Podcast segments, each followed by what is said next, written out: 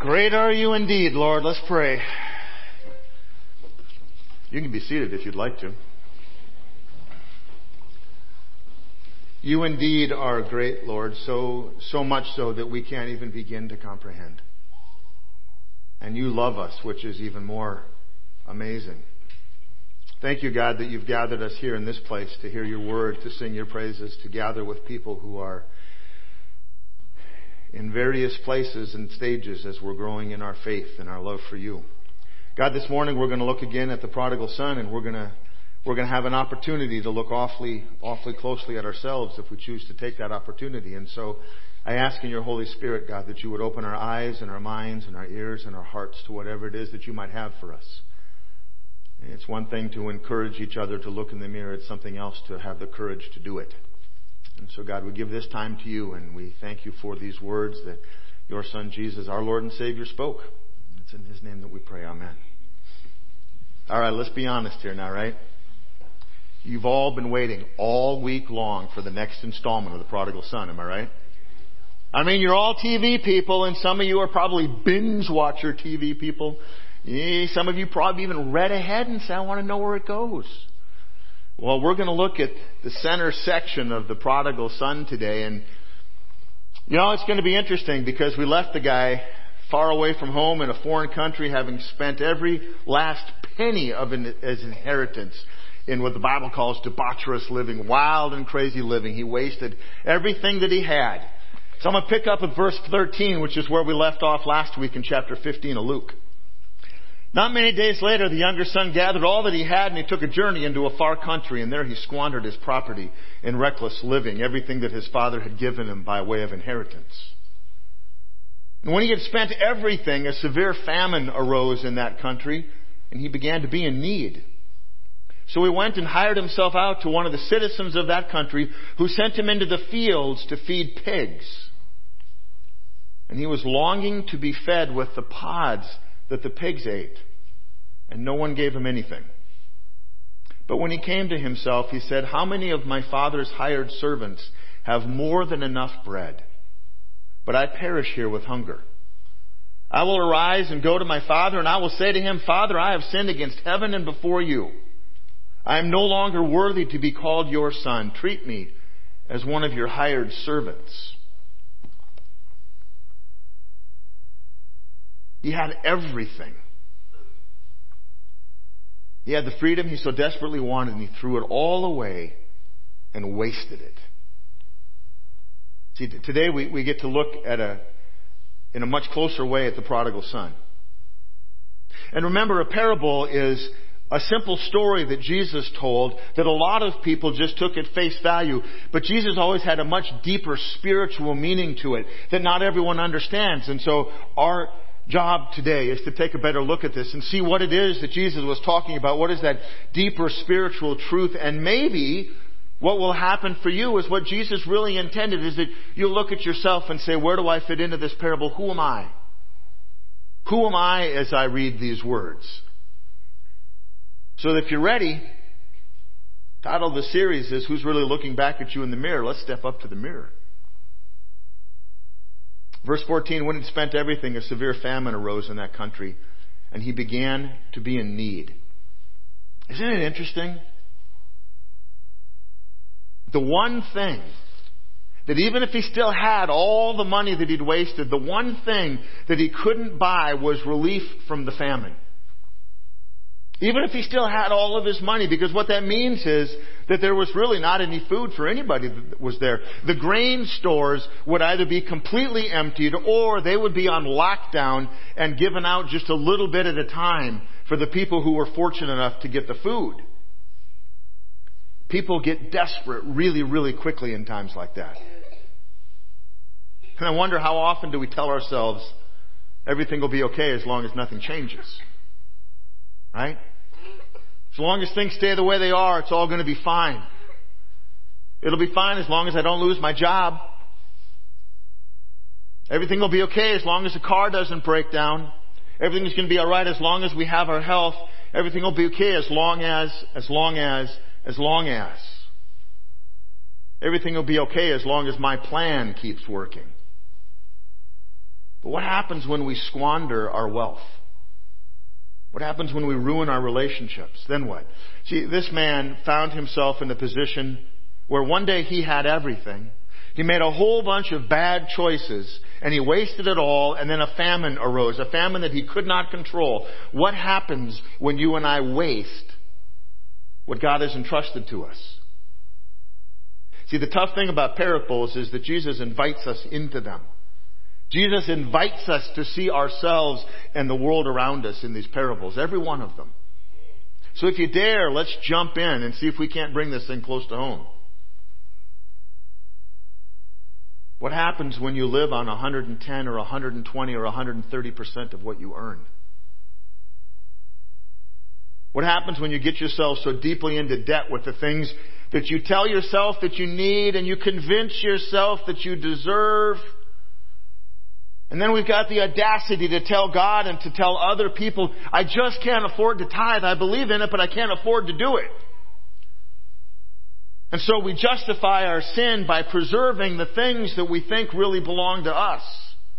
I tell you what happens. You begin to feel destitute.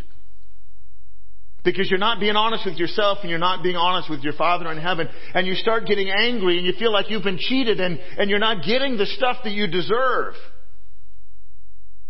bitterness begins to take root. And what we do is so often we start to dig a deeper hole to make ourselves feel better with alcohol or drugs or overeating or more spending. And we end up going from a situation that you can change through some discipline and tough choices. And you end up in a famine of your own creation. And you're bitter.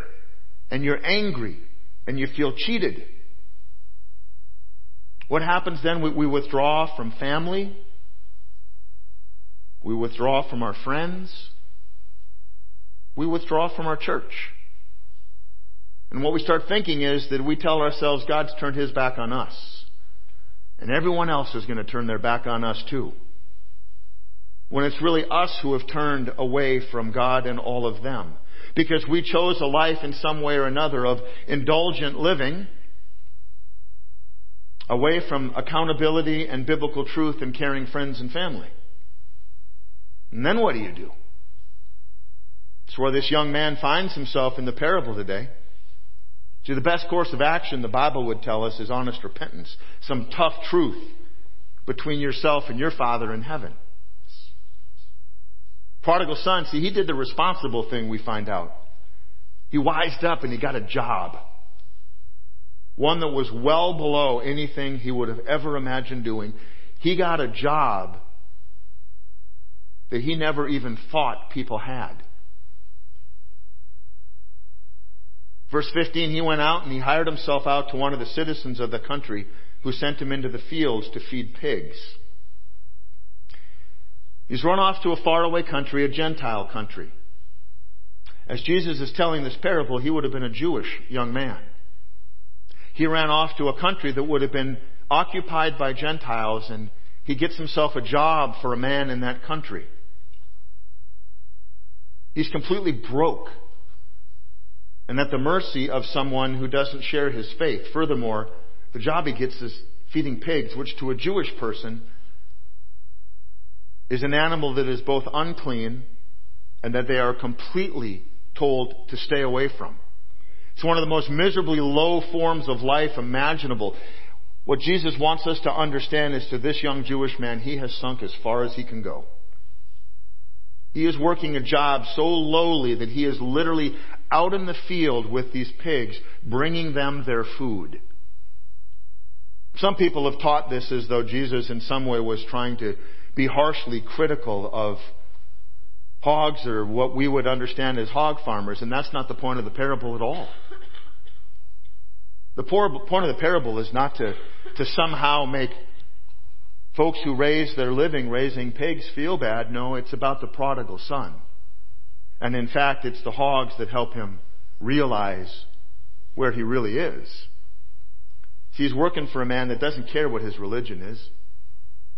He doesn't care about his social standing.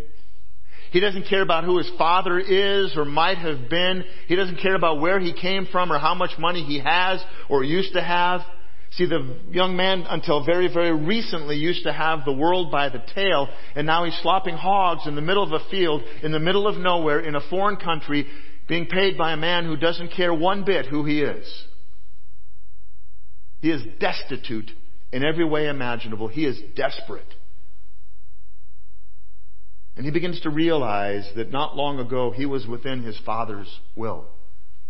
He had a good job, a comfortable life, and a relationship with his family. Verse 16, he was longing to be fed with the pods that the pigs ate, and no one gave him anything. Can you even imagine that? He's longing, dreaming of being able to eat some of the tough seed pods that he's feeding the pigs, and yet no one gave him anything. Why? Because no one cared. Nobody noticed him. Nobody knew that he was out there. The only concern anybody had is that the man who he had gone to work for was getting his money's worth. I can only imagine that those friends, and I put that in air quotes, that he had while he was living this crazy life, those friends, he's probably wondering where are they now? I'll tell you what, they're nowhere to be found. Not one of them was there to help him when he needed it because not one of them was really a friend. He'd stuffed himself to his most gluttonous full with all the pleasures of the world that his money could buy, and now he finds himself empty, starving, broke, and totally broken. He's at the point the Bible calls lost. Earlier, that was the word that we read. It was lost. He's, he's destitute. He's truly destitute financially, relationally, and spiritually. He has nothing and no one. If you've ever chased your freedom at the expense of everything and everyone around you, you might understand where this man found himself. Maybe you've had a point in your life, maybe you feel like you're there right now where you don't have anything or anyone, no money, no property, no purpose, no people, no hope, no friends.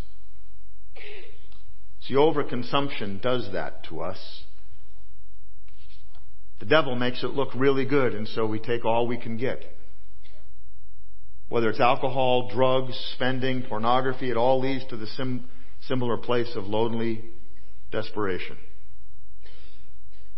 where there's no one and nothing there for us. It's important for us to note that everything that this young man had that he wasted in pursuit of his freedom, this freedom without accountability, was ultimately a gift to him from his father. His dad had given him everything that he had to go waste. And everything that we have is a gift from our Father, God. It's important that we make that connection in this parable. His father, his brother, his inheritance, the food he ate, his well-being, all of which he threw away without even thinking twice. And I wonder about me and I wonder about you. The Bible says that when we hunger and thirst for righteousness, and righteousness is the things of God, right? The things that God would want us to be hungry for. The Bible says that we'll be filled. We'll be filled in a way that the things of this world and all the money of this world and all the people in this world will never be able to do. The Bible says that we hunger and thirst for righteousness, we will be filled. Instead, this young man filled himself with the false lure and the lie that, that worldly freedom was the answer. Only to be left empty and hungry. He, he sold himself into slavery, and he paid for it with every penny he had. He'd thrown away everything he owned in search for personal pleasure and fulfillment, and now he was left with what remained nothing but these pigs and their food. He was a slave to his own freedom, and he was miserable. In John 8:34 Jesus says, "I tell you the truth. Everyone who sins is a slave to sin." Verse 17, but when he came to himself, he said, How many of my father's hired servants have more than enough bread? But I perish here with hunger. I love that phrase, but when he came to himself, so easy to look over, it just doesn't even seem to be that significant, but we could talk about it for a month.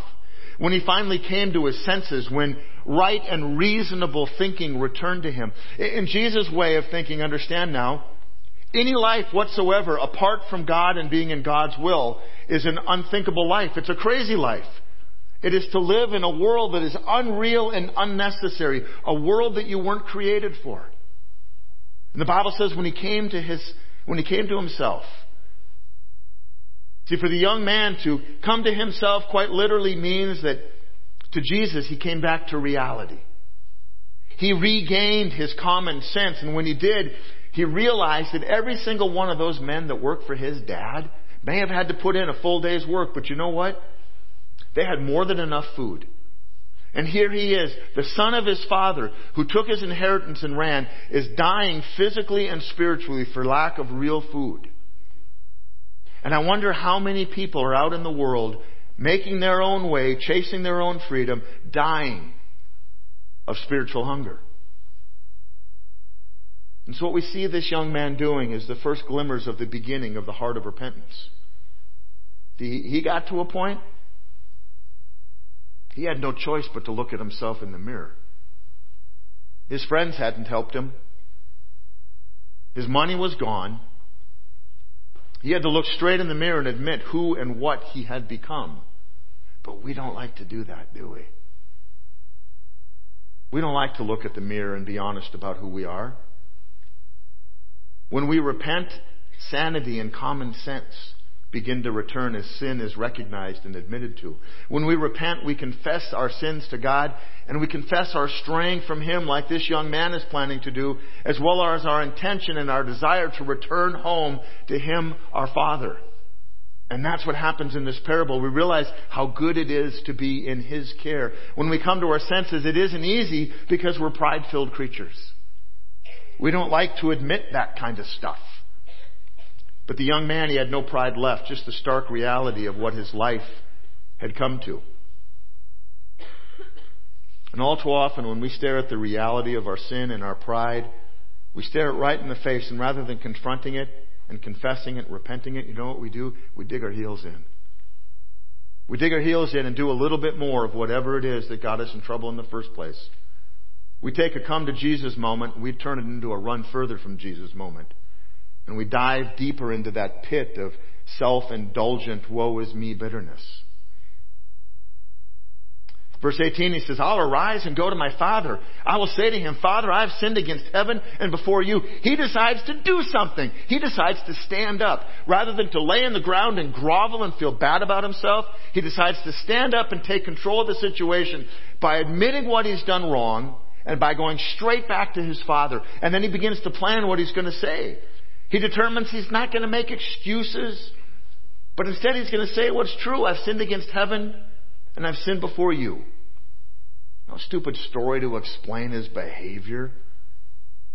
Just a simple, honest apology that takes ownership of his actions.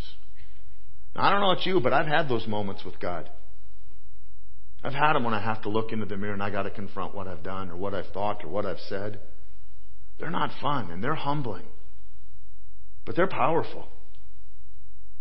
Holy moments like that are what repentance is all about. And that's a moment between you and I and God alone. Those are moments that we share with God so that God can use those moments for us to grow. So the first part of repentance is accepting responsibility for what we've done. Our, our, our sin causes us to make excuses and justify our actions. Conviction, that leads us to confession and to repentance. This whole thing has been going on for a very long time. It's been going on all the way since Adam and Eve in the Garden of Eden. God called them out, and the first thing that they did was begin to blame other people. Adam blamed Eve, and Eve blamed the serpent. Responsibility for our actions has never come easily to us as people. Verse 19, what he decides he's going to say to his father is, I'm no longer worthy to be called your son. Treat me as one of your hired servants. He's rehearsing his humble return home. He's imagining what it's going to be like to look at his father in the face and need to apologize. See, life with these pigs has provided some significant conviction and a time of soul searching for him. His honest look in the mirror began with staring a hog in the snout wishing he had the food that it was eating. And sometimes we find ourselves in a position in life that we're staring at something that has no other alternative but for us to be honest. What he was looking at in that pig's face looked better to him than the life that he had created for himself. Could have whined and gotten angry and justified how unfair life was, but instead he used that moment of introspection and staring into, into the mirror to decide he was going to stand up and make a change. That change was going to begin with a trip home and an apology to his father. It was going to begin, begin with repentance.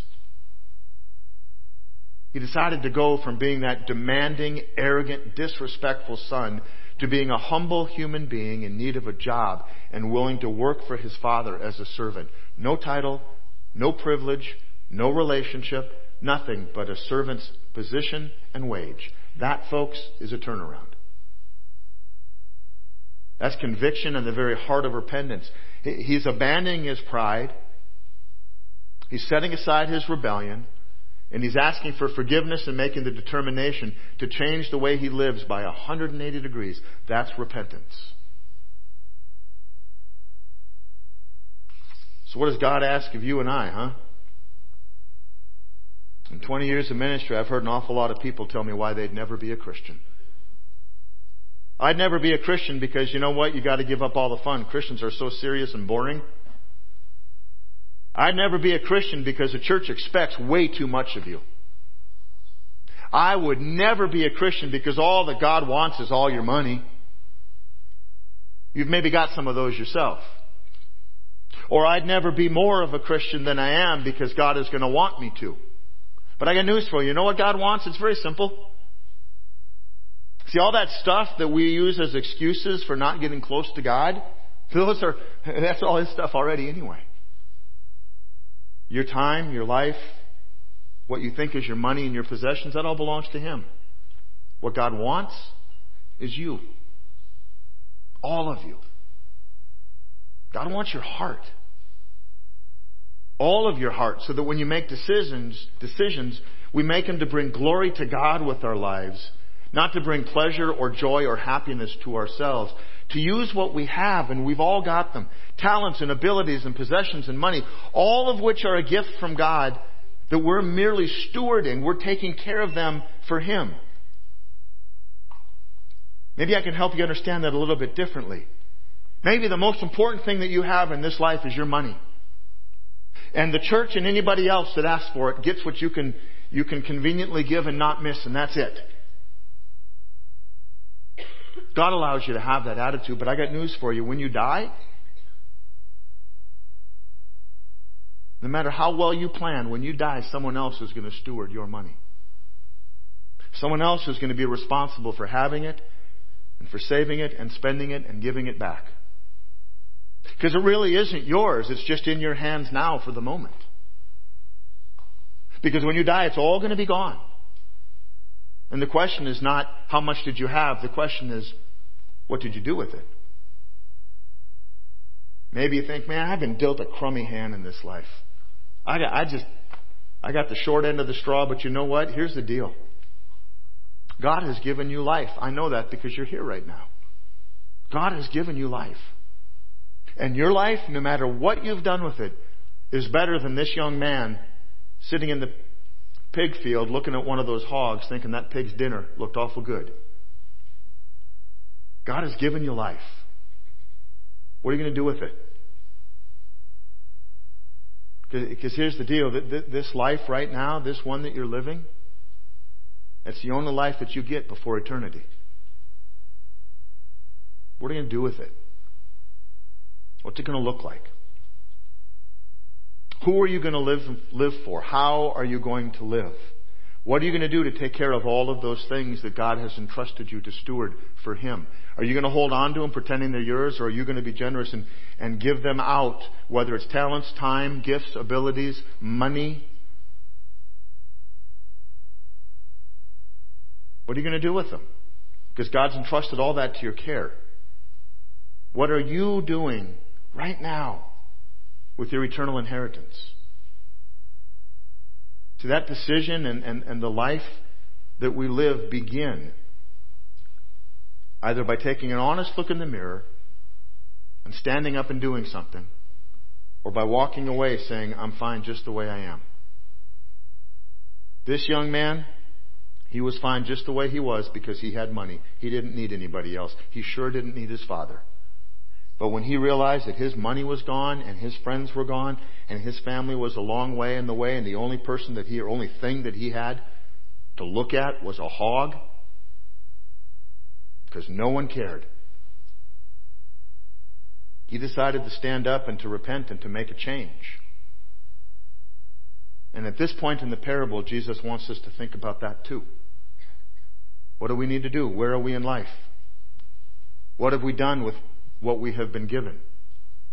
What are you going to do with what you have been given? What are you going to do with your inheritance? Let's pray.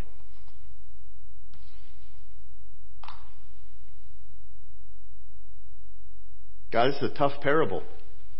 We can look at it and just point to the prodigal son and talk about the mistakes that he made and move on from there and feel good about our lives. Or we can look at its real intent and the purpose that Jesus had when teaching in parables, and that is that we look at ourselves.